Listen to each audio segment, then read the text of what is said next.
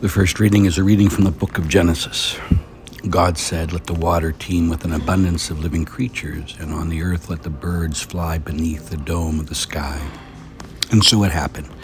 God created the great sea monsters and the kinds of swimming creatures with which the water teems, and all kinds of winged birds.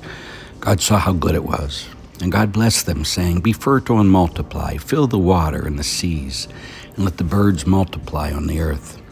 Evening came, and morning followed the fifth day. Then God said, Let the earth bring forth all kinds of living creatures, cattle, creeping things, and wild animals of all kinds. And so it happened. God made all kinds of wild animals, all kinds of cattle, and all kinds of creeping things in the earth. God saw how good it was. Then God said, Let us make man in our image, after our own, own likeness. Let them have dominion over the fish of the seas, the birds of the air, and the cattle and over all the wild animals and the creatures that crawl on the ground. God created man in his image. In the divine image, he created him. Male and female, he created them. God blessed them, saying, Be fertile and multiply, fill the earth and subdue it. Have dominion over the earth, the sea, the birds of the air, and all the living things that move on the earth. God said, also said, See, I give you every seed bearing plant, and all over the earth, and every tree that has seed bearing fruit on it will be your food and to all the animals of the land, all the birds of the air, all the living creatures that crawl on the ground. I give all the green plants for food. And so it happened. God looked on everything he had made, and he found it very good. Evening came, and morning followed the sixth day. Thus the heavens and the earth and all were compl- and all their array were completed. Since on the seventh day God had finished with the work he had been doing, he rested on the seventh day from all the work he had undertaken. So God blessed the work. He had so blessed the seventh day and made it holy, because on it he rested from all the work he had done in creation. Such is the story of the heavens and the earth at their creation. The word of the Lord. Thanks be to God. O Lord our God, how wonderful your name in all the earth. O Lord our God, how wonderful your name in all the earth. When I behold the heavens, the work of your fingers, the moon and the stars which you set in place, what is man that you should be mindful of him, or the Son of Man that you should care for him? O Lord our God, how wonderful is your name on all the earth. You have made him little less than the angels, and crowned him with glory and honor. You have given him rule over all the works of your hands, putting all things under his feet. O Lord our God, how wonderful is your name on all the earth all sheep and oxen, yes, and the beasts of the field, the birds of the air, the fishes of the sea, and whatever swims the paths of the seas. O Lord our God, how wonderful is your name in all the earth. My brothers and sisters, may our Lord be with you and with your spirit. A reading from the Holy Gospel according to St. Mark. Glory to you, O Lord. When the Pharisees and some of the scribes who had came from Jerusalem gathered around Jesus, they observed that some of his disciples ate their meals with unclean, that is, unwashed hands.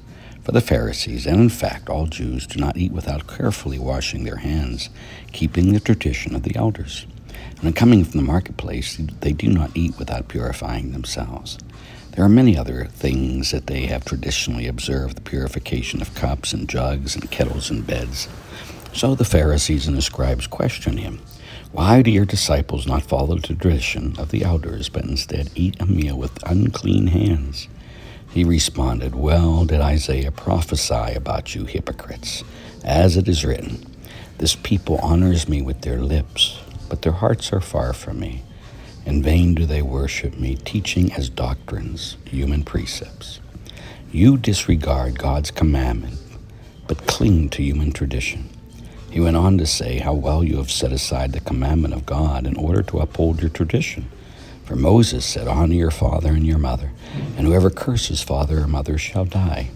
Yet you say, if someone says the father or mother, any support you might have from me is korban, meaning dedicated to God, you allow him to do nothing more for his father or mother. You nullify the word of God in favor of your tradition that you have handed on and you do many such things. The Gospel of the Lord. Praise to you, Lord Jesus Christ. Again, forgive me, I am at the airport in Dallas Fort Worth, getting ready to. It's oh 4:36 in the morning, getting ready to take off here soon. to come back to Pittsburgh and then drive up to Erie. Again, I'll see my stepfather today and encourage you, please, to pray for him. Again, we're in Genesis, and God creates us in his own image and likeness. Do you get that?